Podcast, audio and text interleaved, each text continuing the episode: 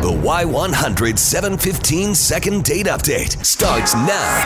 It's Beth and Big Joe. The second half of your 715 second date update on Y100 is about to happen. I'm a little nervous, but I'm also excited. This is a great thing, and guys, take note of this. Not like ghosting a girl, but the fact of this guy Elliot told Nancy how amazing she was on the inside, not just complimenting her, her outer beauty, but her inner beauty. And she said she's never had a man do that to her before, and it meant so much. Yeah, they met on Bumble. Uh, they had some fun at Top Golf. They went back to his house. They had a few bottles of wine. Um, she told him that she really liked him. He said thank you. She passed out at his house, woke up the next day, gave him a kiss bye, and they haven't talked since. All right, we got to figure out what's going on. Let's give Elliot a call.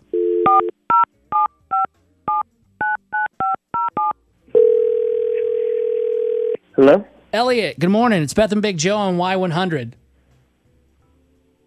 Oh, the radio? Yes. Yes. Is it okay if we talk to you on air for a couple minutes? Uh, what about? Well, we'll tell you. Go ahead, Joe. You tell him. Got a guy. Well, we uh, know this lady named Nancy who sounds so amazing and she speaks so highly of you, trying to figure out how everything seems so good, and for whatever reason, you're no longer dating or giving her a call back. I'm so sorry. I was just in my head for a second. So, what, what was the question? Why? That's why okay. haven't her? She basically likes you a lot, and we want to pay for you guys to go out again. So, would there be any reason why you would ob- object to this? I, I just had. It's just a personal thing with a past relationship. My ex actually um, went out with my best friend and they hooked up.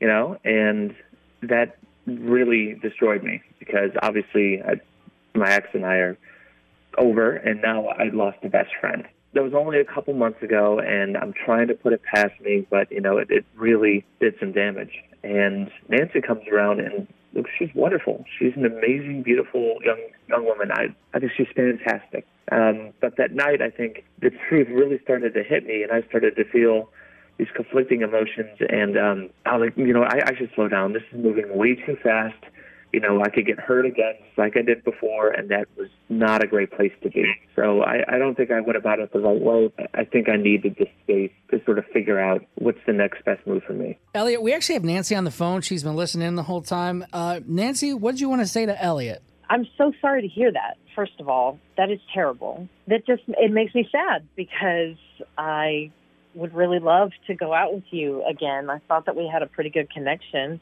Um, I don't know. I mean, grief has to happen. I guess. Like I don't know. I don't even know what to say. Like I'm glad it wasn't because I told you how I felt. I guess. Oh, God. Or the three bottles of wine you drank, yeah. Unfortunately, this happened to you, Elliot. Um, and I feel like this doesn't happen to everyone, but it does happen. Uh, bad circumstances in dating, people go through things, and eventually you can get back out there and give it another shot. But you said you're not ready. No, no, I'm gonna. I, I need to be honest with myself um, and say no, I'm not ready. What scares you? That, that my brain is still kind of thinking about my ex, and I'm doing a disservice to anyone that knew that I'd be dating because they're not having 100% of my attention. Nancy, what do you think about that? How could you how could you show him because you're obviously not like his ex and you care about him a lot. I can't force anyone to go out with me, nor would I want to. Even in your approach to how to process your ex girlfriend and all of that, like you're, it's mature, and I hate that it's so mature because it just makes you all the better. Okay, so are you just gonna like call her when you feel like it's time to date or I don't know if that's okay, but I'd like to. But I, again, I don't want to make any. why don't we let you guys talk off the phone and off the radio like with us because it's it's not this is so uncomfortable and it's a lot more than just like you were mean and you were a jerk and we're not going out again This actually has emotions, and I don't like that. if, if you guys decide in the future here that you do want to go back out if you could just reach out to us we would totally pay for that okay Yeah. Okay. This is a bummer, and I totally understand. And I'm not mad at like Elliot for not being upfront with that because he probably thought he was over that situation of his ex girlfriend cheating on him with his best friend. That's a tough loss for for both of those things.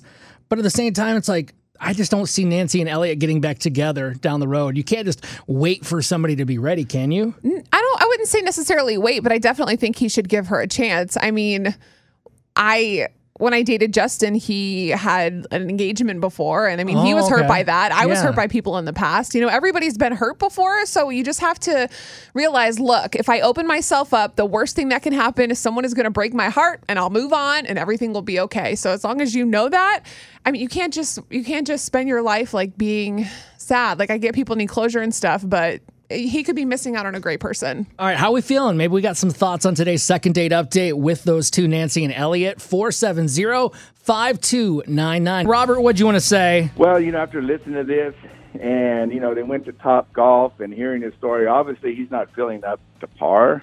But Robert's uh, always got the jokes. That's a golf joke, Beth. Come on. I was just listening to what he had to say.